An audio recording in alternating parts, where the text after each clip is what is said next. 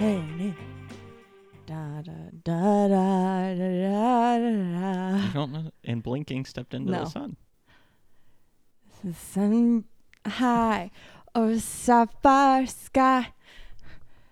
Da, da, da, da, da, da. It's the circle of life, moon, rain, you, and it moves us all. Hello, welcome to the Sound of History podcast, or the Lion King podcast. No, don't keep it in. Don't do that. Don't keep that in. That's not good. My name is Nick, My name is Mika. and this is a music history podcast where I am trying to teach Mika all about music history, and she does not care about music history. I'm just trying to make the mic not move. That is a noble goal. Okay, well, this is going to be a long episode, so I'm not going to do the normal spiel. The normal spiel that takes two seconds. That's just follow us on social media and sometimes we post. Okay, well, if you're just going to Sound of say history underscore anyway, on Twitter. there you go. Time. There you go. no. I do more. But anyway, I'm just going to get right into Mika's the host now. Mika is the host now. Um, we're doing another anti plug today, and that is allergies. Allergies is annoying. My eyes have been swollen for over a week. I cannot wear mascara. Allergies is the plural, right? Yeah. Okay. You said allergies is annoying, and I was like, is that right? But it's not. You know that I really care a lot about grammar. I know, I but I was just c- confused for a second. That's or else I would have let it go. Whatever. You can't just let it go. Hey, you're really cute. I would like to plug you and your hair. I think your hair is cute, even though you cut it off today. I did it all by myself. You just took some scissors and Yep. Put a bowl on my head and cut around it. Yep. It's it's very effective. You look really great. Very trendy actually. Anything else? No. Wow, that was fast. Mika no longer the host now. Mika wants to talk about Queen. Okay. Well, first, you want to tell us what we talked about last episode? Our first 70s episode? Arena Rock. Do you want to? Where where they play rock music in arenas. yes. Well, slightly more to it than that, but that's the gist. It's just, it's music that's made to be played in an arena. Very like power chords, high soaring vocals, driving rhythms, that kind of stuff. I just don't understand it as like a genre because you can play anything you want in an arena. Yeah, but not all music is written and created to be played and sound good in an arena. Were you there when they made it? Was it was that their end goal or did they just happen to be playing in arenas when they played their songs? It doesn't really matter what their goal was if they created a new genre by doing it. Like the people who created blues might not have been like, I am going to create a new genre of music. They just started playing music they wanted to play that fit the environment, and then a new genre came about. I'm but just saying, like, like, if it's made to be played in arenas, that maybe they didn't make it to be played in arenas. Yeah. I have an issue with the definition. I'm aware of that. I I, think you are wrong, like it. but I just like think like Olivia Rodrigo's Sour album, clearly not written with like the idea of I'm going to play this in arenas. Like that's not the point of it. Maybe that's not the point of the other stuff. Maybe not, but it fits it. Okay, So well, it's a s- so does sour fit in It doesn't. in an arena? it doesn't. Listen, you haven't heard thousands of people singing "I know you got deja vu" in an arena because I bet that that's very powerful. I bet that you also cannot hear Olivia singing it with that many people, and that's part of why arena rock is arena rock because it has very soaring vocals that can be heard in the back of the room over thousands and thousands of cheering fans. You don't think that that counts as soaring? I don't think it counts as arena rock soaring. I No. don't think that sour is rock. Okay, that's my genre. That's why arena rock is a different genre than I Sour. do not establish it as a genre. I Okay. disagree. whatever. Give me Queen. Okay. Give me Queen. What do you already know about Queen? I don't know. I feel like anything I say is going to be dumb. I know some things. Okay, just give it a shot. See what you I don't Who you want know? to. I'm scared. People like Queen. They might judge me. people like all the bands we've talked about. I know, but I don't know. I feel like I should know more about them. I don't know. I'm scared. I don't wanna. I have stage fright. Okay. Do you know any of the band members? I know Freddie. I don't know any of the other people's names off the top of my head. Okay. Well, I think this is going to be another one where we go back in time a little bit to talk about different Heck yeah. different members of the band. So we're starting in 1947 when Brian May was born near London, England. I have heard of Brian. Cool. While in school, he built his own guitar and formed his first band, which he called 1984. Did you say he built his own guitar? Yes. Huh. Cool. Called his band 1984, named after the George Orwell novel. And that band was with a friend of his named Tim Staffel. Tim and Brian went to the same school, but they met at a concert. The band, 1984, was a blues rock band they formed with a couple other local friends. Brian was actually a really good student. He tested well in applied mathematics and physics, which you might guess, seeing as he built his own guitar. I like him. In 1968, he graduated with honors with a degree in physics. Hell yeah. He was granted a position with an observatory to work under a very prominent astronomer and physicist, That's so cool. but he turned that down to focus on his music I like this dude. because that position would take him, I think, like to the northeast of England, which was far away from like the music scene happening. So it was like impossible for him to do both. So he chose music instead. 1984 broke up long before he graduated, but Brian and Tim had started a different band called Smile. He's so cute. Smile, formed in 1968, featured Brian May on guitar, S- Tim Staffel on vocals. They placed an advertisement in a college notice board for a Ginger Baker type drummer. I need the definition on that. Ginger Baker was the drummer for the band Cream that we talked about during ah. metal, maybe? Okay. You liked Cream. I did like cream. So they're looking for a Ginger Baker type drummer, so kind of more more metal, more metal, a little bit harder, more progressive rock type drummer. I like it. A guy named Roger Taylor applied. Okay, going back in time.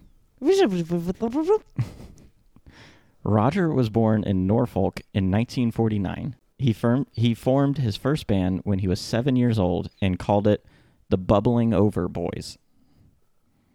I like it. For seven, that's pretty great and creative. I like it. Bubbling over is one word, too. As it should be. Okay. Roger played the ukulele in that band. Cute because, well, I was going to say, what else can you play as a seven year old? But there's lots of seven year olds more musically talented Yeah. than I am. Uh, he originally learned how to play the guitar, but he switched to drums when he realized that he had more of an aptitude for it. When he was 15, he joined a semi professional band called The Reaction. He went to London to study dentistry, but got bored of that and eventually earned a degree in biology. Okay. Some pretty, like, smart, good students in this band so far. This a little is a bit different. a little bit different than other ones.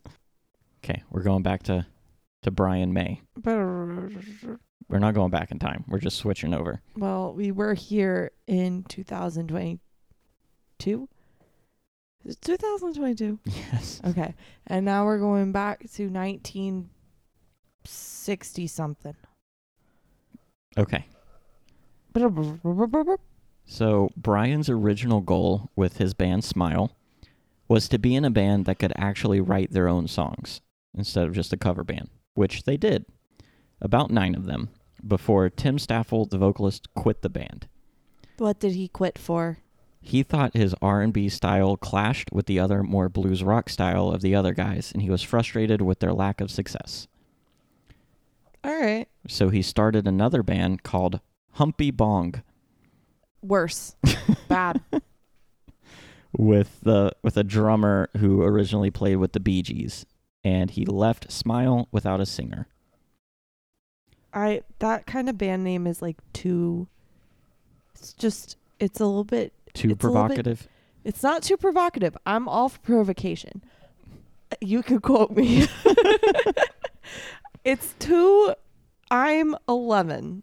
Okay. It's too 11 year old. Like Okay. separate, good. Mushed together, bad. So you would want to listen to a band called Humpy Yes. or Bong? Yeah. I think those by themselves are better band names than shoved together. Okay. Humpy Bong is like a 12 year old's username while they're playing freaking Call of Duty. Like, I'm sorry, it just Okay. is. That's fair.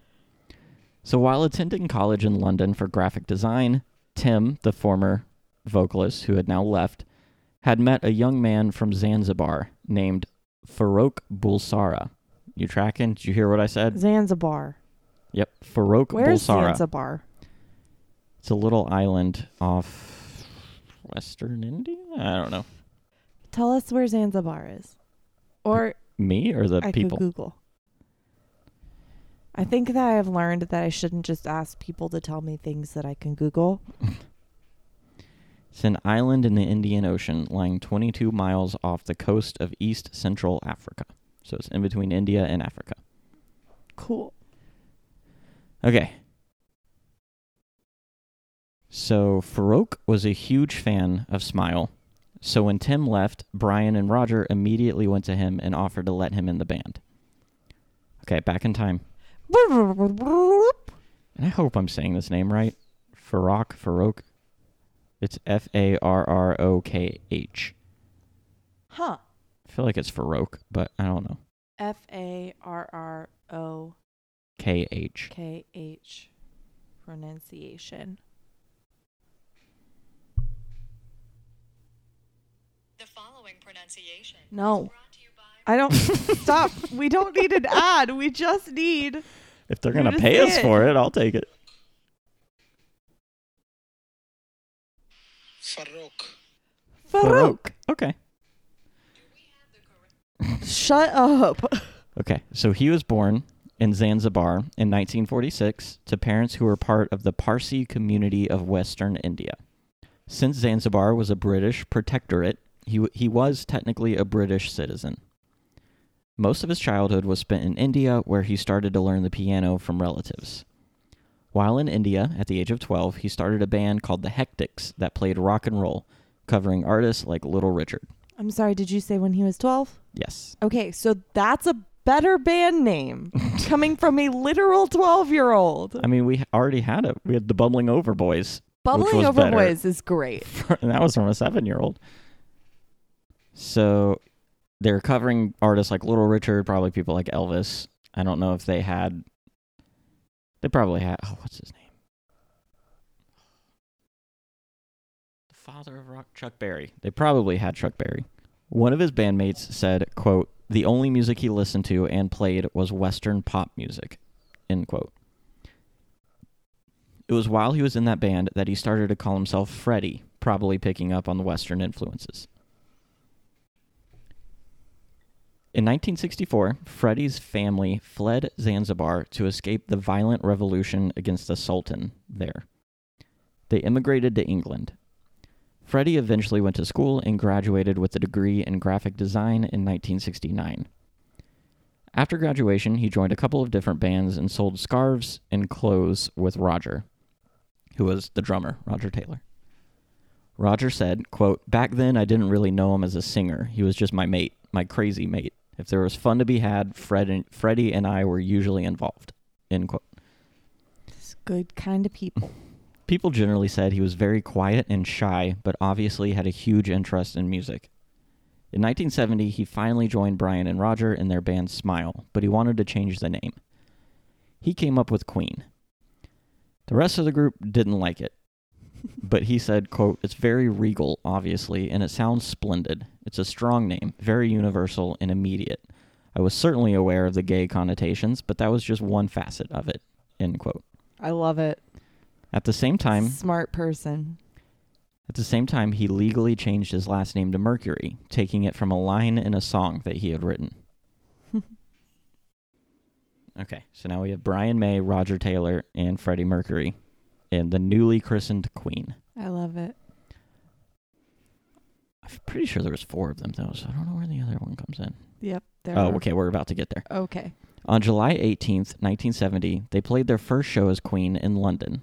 They primarily played covers with a few of the old Smile songs thrown in. These early gigs attracted the attention of a producer, but he didn't think they had the right bassist.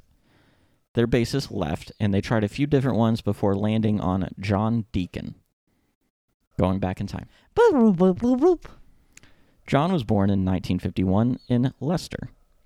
He was heavily interested in electronics from an early age and spent a lot of time building little gadgets. That's just cute. Yeah. He formed his first band, The Opposition, at the age of 14. Good. Good names here. There is a clear wink link. Wink Who- wink link wink Weak Link, wink link. and the clear weak link is not in the band. So, Good. See, I wouldn't expect there to be that type of buffoonery from artists and apparently technical artists. yeah. He eventually would leave that band in 1969 to pursue an education in electronics in London.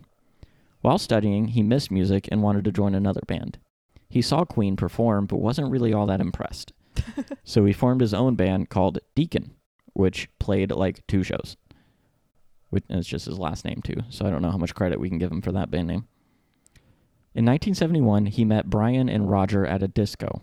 Nice. They told him they were in a band that just lost his bassist, so he auditioned and became the last member of Queen. That's so funny that like he didn't Yeah, put it together. yeah. On July 2nd, 1971, they played their first show with that lineup, which is considered the classic Queen lineup. July 2nd, 1970. Do you remember the band members? Brian, Roger, Freddie, and I don't remember this guy's name. John. It's okay. Everyone forgets John. You forgot John. You're like, I swear I there were did. four people. I wrote this a long time ago. I didn't remember any of their names. Around this time, Freddie designed the band's logo based on characters for their zodiac signs. So it has two lions for John and Roger, a crab for Brian, and fairies for Freddie. I did not know that. I didn't either. They recorded a few different songs as a demo tape and tried to find a label. Charisma Records offered them a contract, but they turned it down because the terms weren't what they wanted. Which is like wild that like a new debut band would just turn down their first contract. That doesn't happen a lot. That is really crazy. But mostly, they spent the next two years rehearsing a lot. They didn't play a ton of gigs, they didn't record much, they just worked hard at getting better. Which is what you should do. Well, no, you said you should play a lot of gigs too. Either way, Around your people. either way, you should.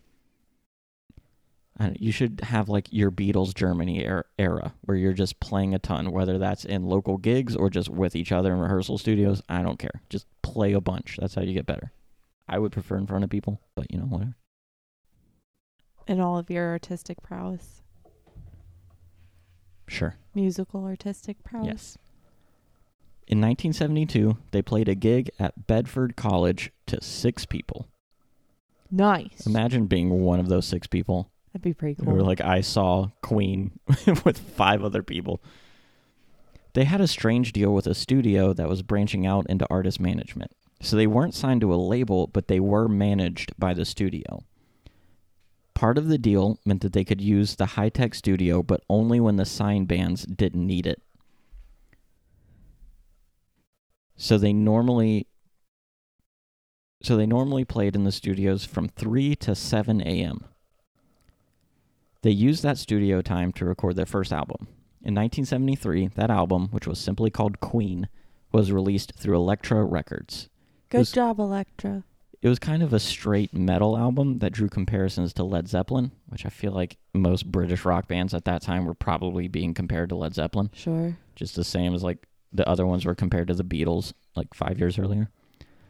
Some critics really loved it, but it didn't really do too much commercially.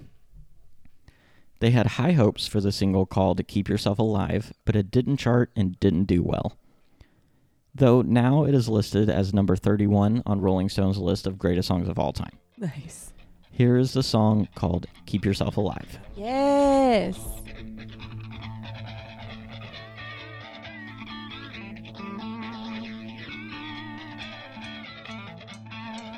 What's with this part? Is it the fairies? No, the fairies down there. I don't know. It's like a. Let us know if you know why there's like a. I don't know, dragon. But it's not a dragon because it's got like feathers. No. At the top of the logo. Do you know what that is?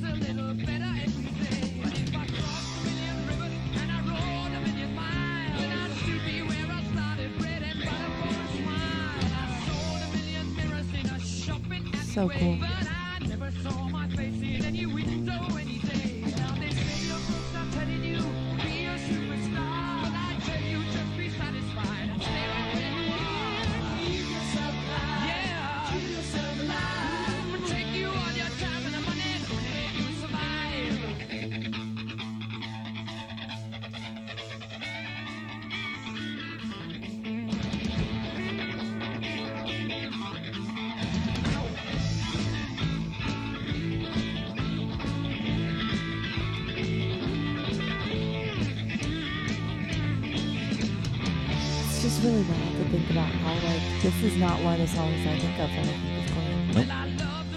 Just so many Not one that most people probably think of. good ones. All right, let's keep yourself alive.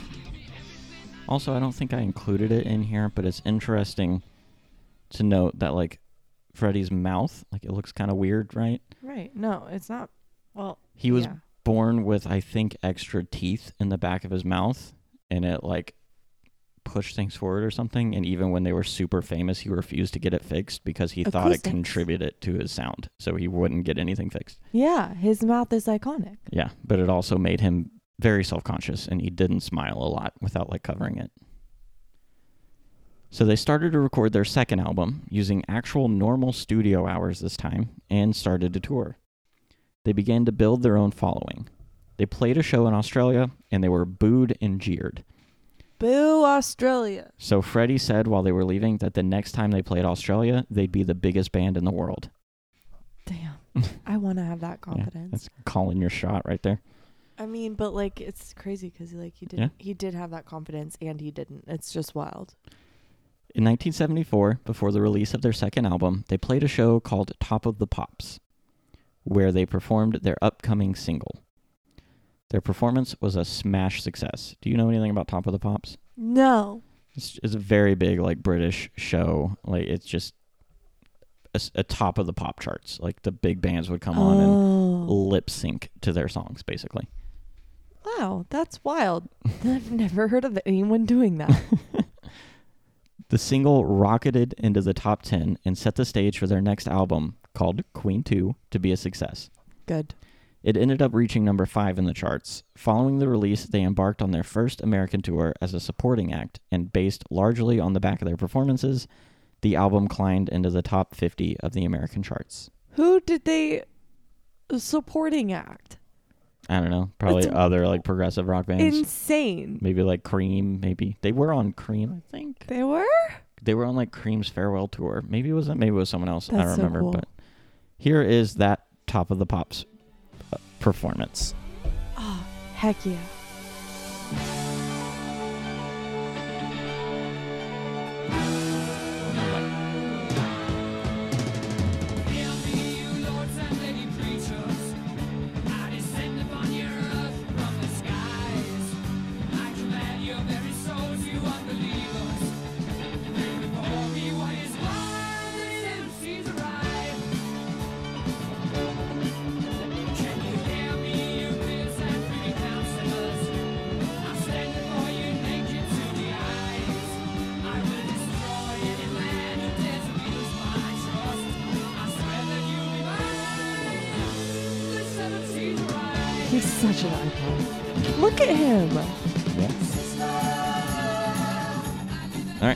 That's Seven Seas of Rye.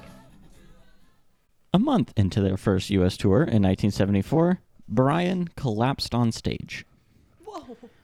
Why? What happened? The band thought he had food poisoning since he wasn't feeling well before the show, so they kept on with the tour. But then a few days later, he developed jaundice and was diagnosed with hepatitis. Oh, Days after his collapse, he was so sick that he could barely stand up, so he was flown back home. Holy cow. I saw rumors that he got hepatitis from a contaminated needle and almost had to have his arm amputated, but I don't know if that's true. I feel like that would be a very easy thing to just say, Yeah. especially for the time. Yeah, I don't know. It's plausible. Either way, he was off the tour and the rest of the band. Wait. Uh, out of the band. Oh, sorry. You're fired. He was off the tour, and the rest of the band and anyone else that he came into contact with had to be isolated. So the tour was canceled. Brian was able to return midway through the recording of their third album. So he was out for a while. that sucks. The album, that album that we just mentioned, released in November of 1974, was their second album of that year, and it reached number two in the charts. And the single, eh, hmm, and the single "Killer Queen" also reached number two. As it should. It also managed to enter the American charts. Based off the strength of that album, they embarked on a massive world tour, going back to America and going to Japan and all over Europe. Cool.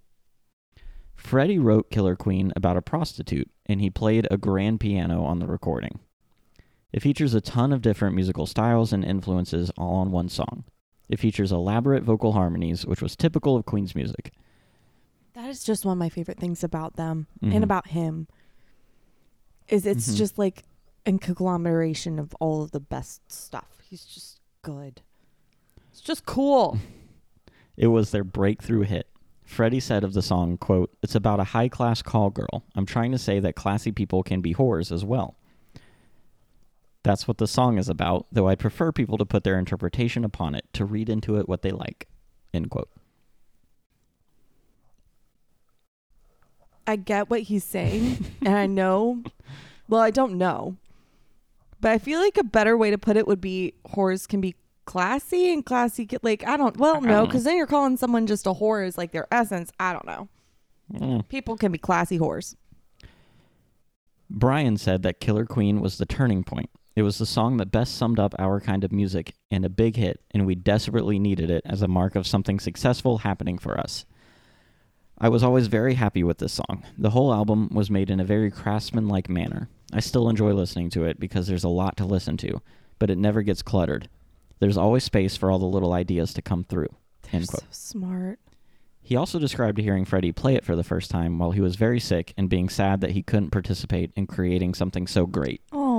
But they left him room to do his own guitar solo in the recording. that's nice. Here is Killer Queen. Yeah.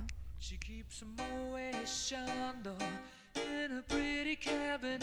Let them eat cake, she says, just like Marie Antoinette. Building remedy for Khrushchev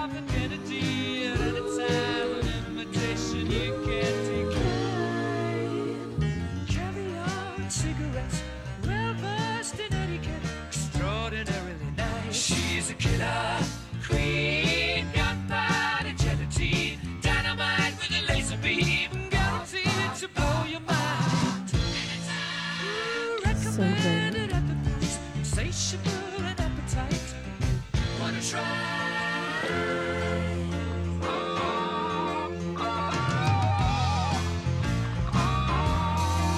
This is also Top of the Pops, by the way. I see. She never kept the same address. And it makes it very clear that they're lip syncing because they can't do those vocal effects live this time.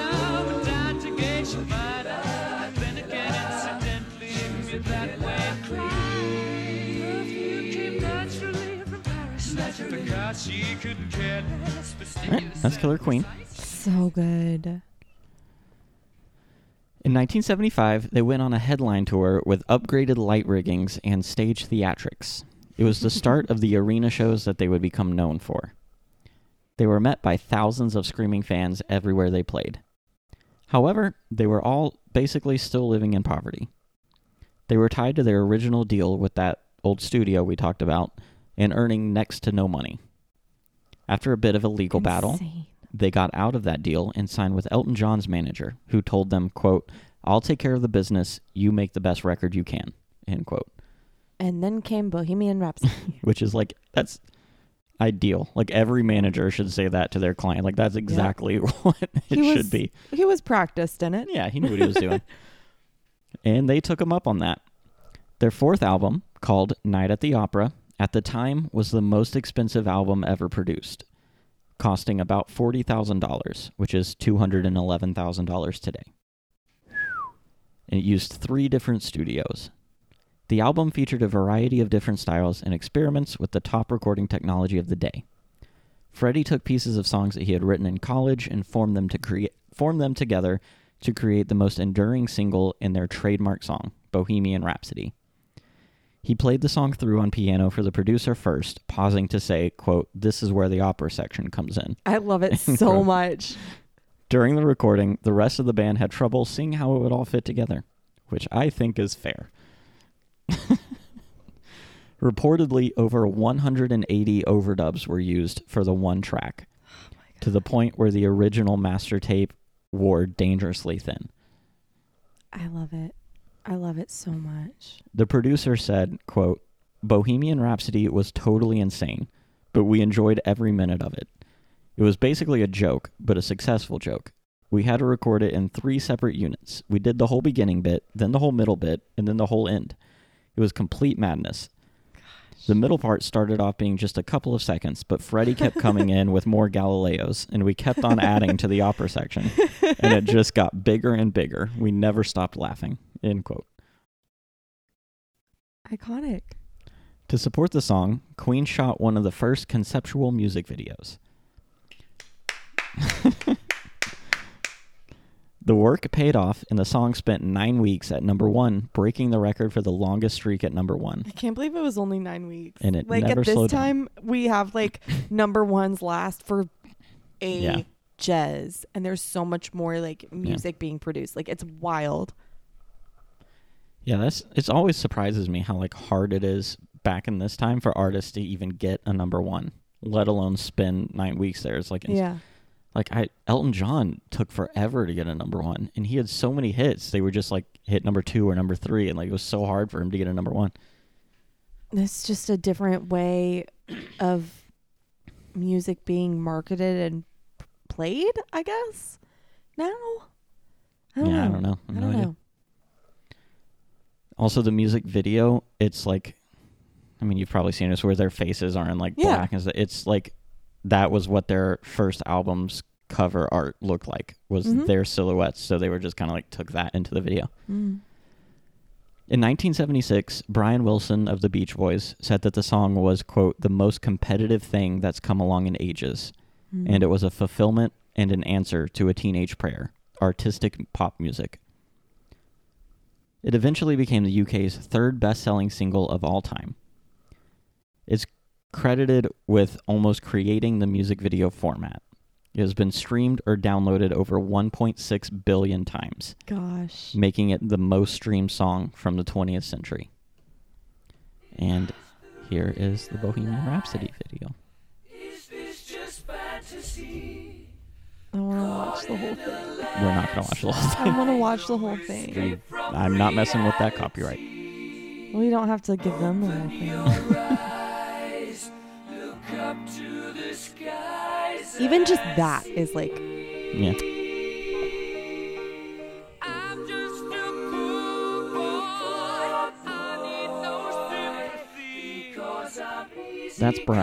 mm-hmm. just That's John. That's Roger. I like John. Any way the wind blows doesn't really matter to me. To me.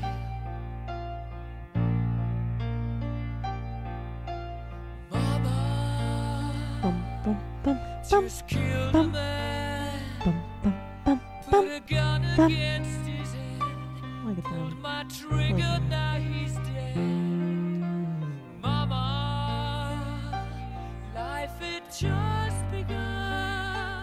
That cat eye.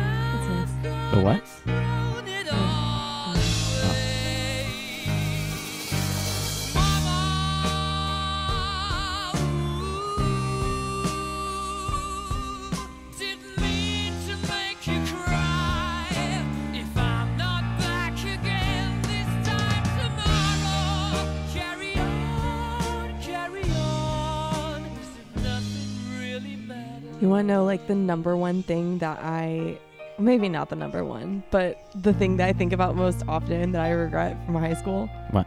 Singing some dumb awful song cuz no one taught me how to audition. To audition for a cappella, not that I was very good, but still I could have done it. And I didn't do it. And then they got to sing the a cappella version of this over and over and over and over again, and it was phenomenal. All right, that's Bohemian Rhapsody. At least the first section of it. That album cemented them as superstars, but they didn't slow down. They played a free show in Hyde Park that broke attendance records. About 200,000 people showed up. So cool. They set off on tours of America, Japan, Europe, and Australia. Th- They came Suck back. it, Australia. All four of their albums were in the top 20 in 1976, which was the first time that's ever happened. That's so cool. in all of these times where I'm going to say they like broke a record, this is post Beatles. So that's insane. Like Mm. it's very difficult to break a record set by the Beatles. Yeah. The Beatles didn't even have their all like four albums in the top 20 at the same time. In 1976, they released their single Somebody to Love, which was another number 1 and it set the stage for their next album, which was essentially a scaled down version of Night at the Opera, and it also reached number 1. So good. The band's sixth studio album, News of the World, released in 1977 and is arguably their most successful. It went four times platinum in America and two times platinum in the UK. The album featured many songs seemingly written to be played live in sold out arenas, like We Will Rock You and We Are the Champions. They continued to sell out arenas all over the world when they toured in support of that album. It was also around this time that Freddie started to tell people about his sexuality. Well, sort of. He was in a long term relationship with a girl named Mary, I think it's Austin, and I think I misspelled that in the script. Mary Austin, whom he met through Brian May. They started dating before Queen was even a thing, and by the mid 1970s, he started, started an affair with David Minns and told Mary about his sexuality in 1976, which ended their relationship. But they always stayed great friends. I think that was cool. Mm-hmm.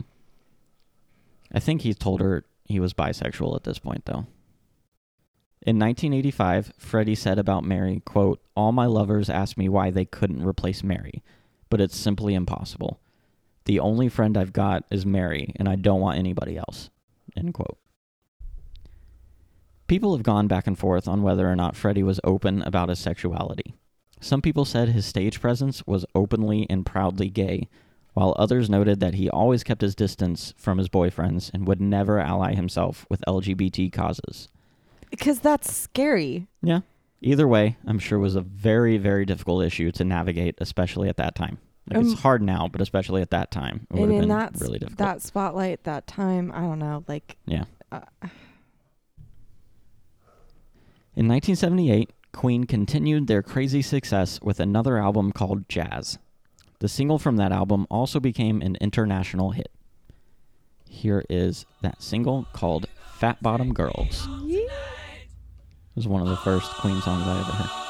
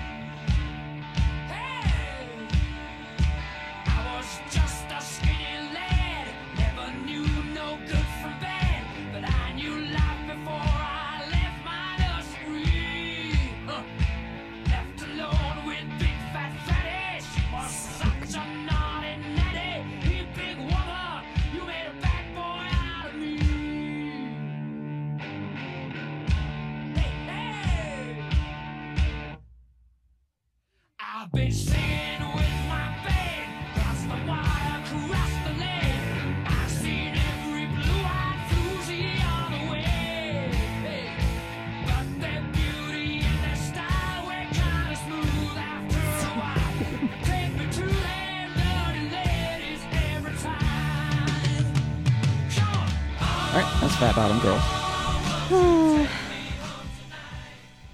They started the 80s on top of the world. They were probably the biggest band in the world at that time. Thanks to Another One Bites the Dust, their next album in 1980 was also a massive success.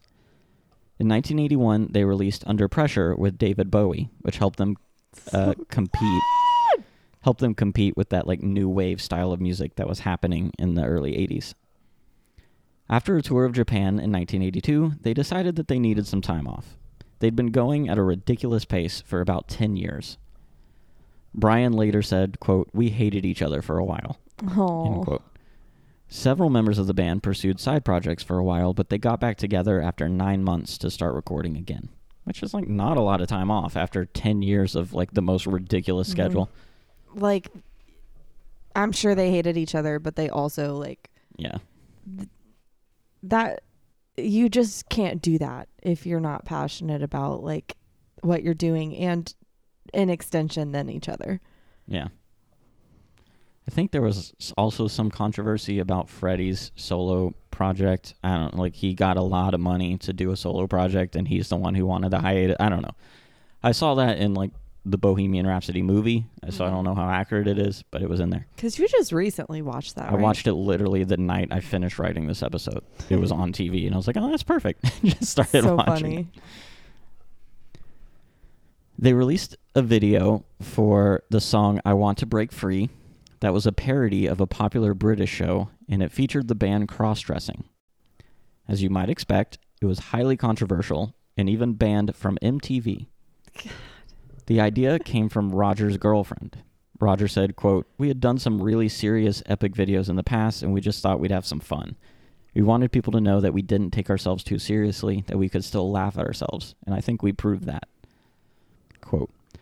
And apparently Freddie really didn't want to do it, and it was hard to get him out of the dressing room. Oh, I imagine that that is also tied up in all of the Yeah. stuff I'm going sure. around about his sexuality. Like, it's an easy thing for, I guess I shouldn't assume, but like a person who is very confident and comfortable in their heteronormative sexuality to be like, haha, look at me, I'm in a dress. And then you Yeah. start to put a queer person in that situation. And it's like, this is not silly, funny. hmm because Yeah. it's not it's not just like a joke to so many people it's just a bummer Well, here's I Want to Break Free.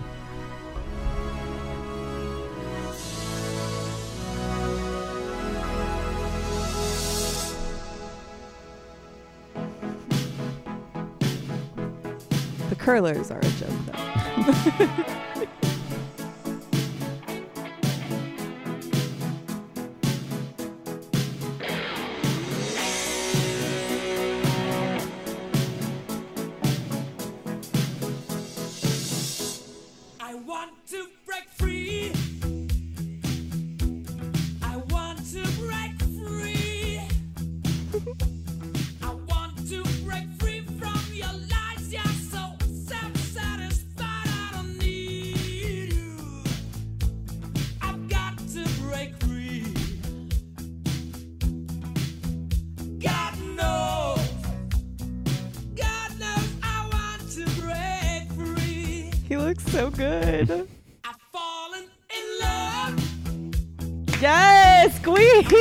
Halloween.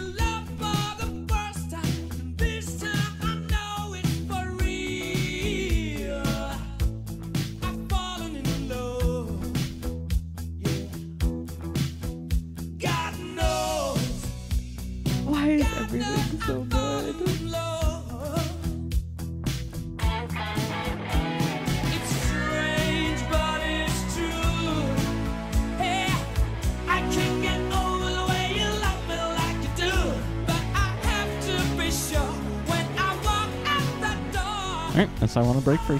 i love it i love it so much Around 1984, they started to slow down a bit. They released two more albums that were more rock albums and were only minor or moderate hits, which for any other band is still good, especially 10 years on, but for Yeah. them is a massive letdown. yeah moderate hits are you kidding me They started to play different markets and they built a large fan base in Latin America and Africa. In 1985, an event called Live Aid was organized to help raise funds to support those affected by the severe famine in Ethiopia. Mm.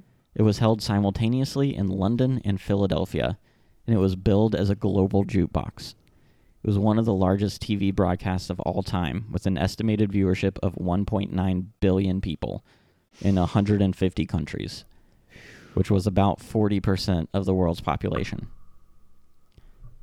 According to many of the artists who played it, of which there were a ton, Queen was the highlight of the event. Mm-hmm.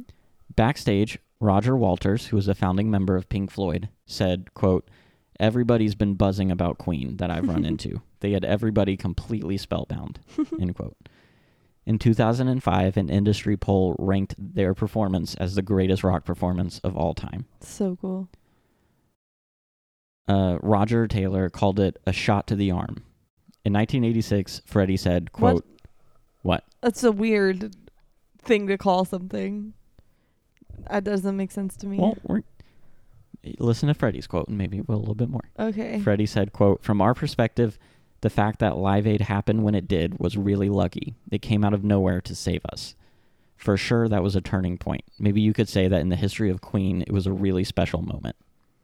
Because they were like floundering a little bit before it, and then Live Aid happened, and then they were back on top. So that's what Roger meant by a shot to the arm. Like it was a, a wake up, like a adrenaline shot. I was thinking like a vaccine, Oh, no. which would save you too. The performance gave the band new life and a massive bump in record sales. They followed it up with a successful album in the UK that only hit number 46 in the US. mm-hmm. Here is a little bit of that Live Aid performance. Cool.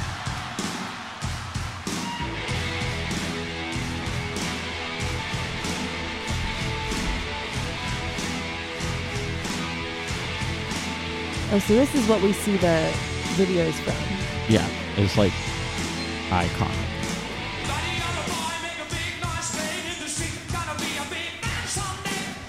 Like I'm trying to think of a more iconic performance, and I think like the Beatles' first time playing the Ed Sullivan Show is up there.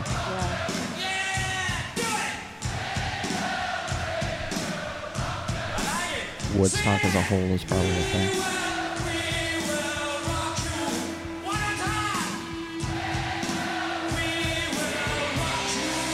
So is this the yassification of the life leader?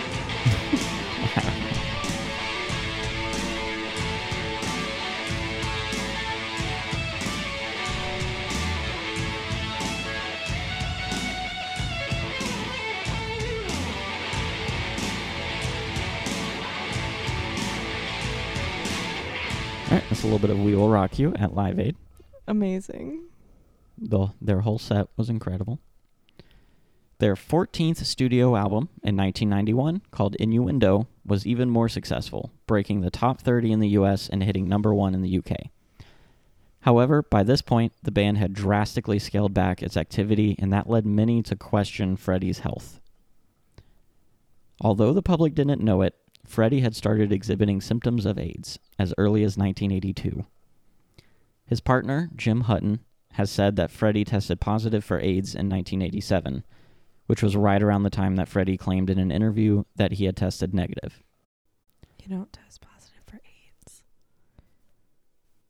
Well, how do you confirm Test you have positive for HIV. Okay, whatever. Same thing Okay. in my mind. Okay. Freddie started to look increasingly gaunt over the next few years, so the British press pursued the rumors. When Queen stopped touring, it just poured fuel on the fire. Also, Freddie's ex lovers started to talk to the press about the whole situation. Mm. In February of 1990, Freddie, Freddie made his last appearance on stage when he and the rest of the band accepted an award for outstanding contribution to music. Freddie kept denying the whole AIDS rumors, but Brian later admitted that he had told the band about his condition much earlier. In 1991, they filmed a video for These Are the Days of Our Lives, which would be the last time Freddie ever appeared on camera. Mm. Freddie didn't want to tell people because he didn't want them affected by it. Apparently, he told his friends, quote, I don't want to put any burden on other people by telling them my tragedy, end quote. Brian said that when they were recording the last album, Freddie would come in when he could for an hour or two to record his parts. Brian said, quote, he just kept saying, write me more, write me stuff. I want to just sing this and do it, and when I am gone, you can finish it off. He had no fear, really, end quote. After finishing the album, Freddie went back home and his health steadily declined. His ex girlfriend, Mary, was with him and cared for him a lot during this time. He eventually lost his eyesight and couldn't get out of bed. He chose to hasten his death by refusing any medication other than painkillers. On November 22, 1991, Freddie called their manager to prepare a public statement. It, wo- it, it read, quote, Following the enormous conjecture in the press over the last two weeks, I wish to confirm that I have been tested HIV positive and have AIDS. I felt it correct to keep this information private to date to protect the privacy of those around me. However, the time has come now for my friends for my friends and fans around the world to know the truth, and I hope that everyone will join with me, my doctors, and all those worldwide in the fight against this terrible disease. My privacy has always been very special to me, and I am famous for my lack of interviews. Please understand this policy will continue. End quote. About 24 hours after releasing the statement, Freddie passed away at the age of 45. According to his wishes, Freddie was cremated and his ashes were given only to Mary. She buried them in an undisclosed location and has said that she will never reveal where she is buried. During his life, Freddie donated much of his wealth to charity, but he left 50% of everything else that he had, including his house, to Mary. He always said that he thought of them as basically married. Any comments over there? It's just so tragic. Yep. The AIDS pandemic was just tragic. After his death, the rest of the band stayed pretty quiet. Brian released his second solo album, the first one released 10 years earlier. Roger did some work with another band that he, that he had been playing with for the past five or so years, and John had essentially retired. They got back together in 1994 to record backing vocals to some songs that Freddie had recorded before his death, which resulted in an album in 1995 called Made in Heaven that sold really well, which, you know, you would expect. Queen stayed quiet after that. They released a few box sets and greatest hits albums, but nothing new. In 2005, Brian May and Roger Taylor revived the Queen name to do a few shows with their friend Paul Rodgers, but they were billed as Queen plus Paul Rodgers. John Deacon remained retired and didn't join them. They eventually released an album with Paul that had mixed reviews, which Paul left in 2009 after that. They appeared on a few television shows, including playing with Adam Lambert on American Idol. So so cool. like that happened. That's just wild. In 2014, they played a large tour and released another compilation album. Over the next few years, they stayed active, playing shows mostly with Adam, Adam Lambert. so cool. As Freddie once promised Australia, Queen remained one of the biggest bands of all time. They released 18 number one singles, 18 number one albums, and 10 number one DVDs worldwide, which is absurd numbers. Their albums have spent a total of 1,322 weeks, or 26 years, on the charts, which is more time than any other act, including the Beatles. Their greatest hits album was the best selling album in UK chart history, beating Sergeant Pepper's Lonely Hearts Club Band by 600,000. Wow. So not even like barely, like they crushed them. Yeah. They have several songs and band, band members in various halls of fame. Basically, whatever one they can be in, they're in. Right. Yeah. When Forbes, writing for Forbes, Steve Baltin said, quote, Musicians have been saying for decades, Queen are in the pantheon of all-time greats. In the countless interviews I have done over the years, they have been name-checked by numerous superstars. What is most impressive, though, is the diversity of artists that they've influenced. Why Queen were able to cut across such incredibly wide range of musicians is easy to see.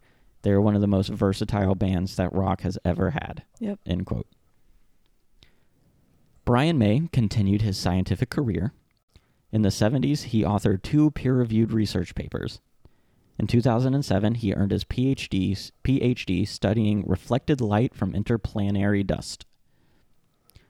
In the 80s and the 90s, he struggled heavily with depression to the point of contemplating suicide for reasons having to do with his troubled first marriage, his perceived failure as a husband and a father, and his own father Harold's death, and Mm. Freddie Mercury's illness and death. Yeah. He is a big time animal rights activist, and he's the founder of Asteroid Day, which is aimed at raising awareness on how to protect the Earth from asteroids. Along with performing with Queen, Roger Taylor has continued his solo career and oversees a few other Queen adjacent projects, including producing the Queen Extravaganza, which is a Queen tribute act. Mm-hmm. John Deacon, since re- since recording a Freddie tribute song in 1997, has remained retired from music. He said after Freddie's death, quote, "As far as we are concerned, this is it. There's no point carrying on. It is impossible to replace Freddie." Uh, like it must be so weird to transition from being just that iconic Yeah. and that like into your craft and just like producing absolute masterpieces and then going to like oh well how are you supposed to carry that on but different Yeah. Also, John was always the quiet one. Like he was always kind of like the more reserved and like. So it's not surprising to me that once it ended, he was like, "I'm done. I'm stepping away from everything." Like that Yeah. doesn't surprise me at all. He John has not appeared on any of the projects that Brian and Roger have put together.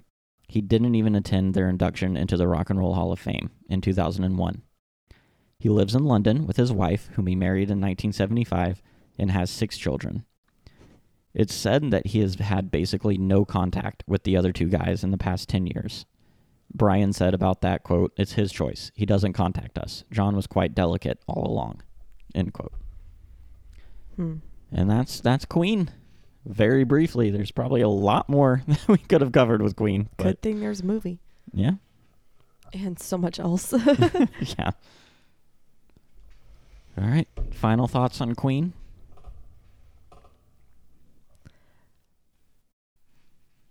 seeing how the world responded to COVID in the past few years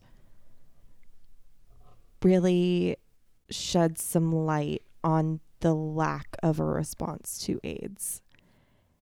And it sucks even more.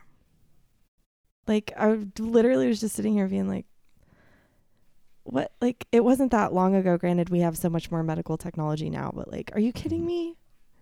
it just makes it just makes me mad and sad. That's fair. The music phenomenal. the artistry phenomenal. The people iconic. the work ethic insane. Yeah. Well, we we have another one with a similarly insane work ethic coming up in Elton John. We're gonna do soft rock and then Elton John and then Billy, who had a good work ethic until about 1993 You know, when he was like, "I'm done," yeah, and now know, just plays a few shows, which is like, yeah, do it. Who cares? that's why you work so hard. You don't work so hard to continue to work so hard Yeah. when you don't feel like doing Yeah. it. He just like does what he wants to do now. yeah. Plays Madison Square Garden, a few other shows, and that's all he really God. cares about. I'm really excited. It's gonna be a good one. All right. Anything else to add before we head out of here? I don't want to leave because then I need to go work out. Okay. Goodbye. Goodbye, people.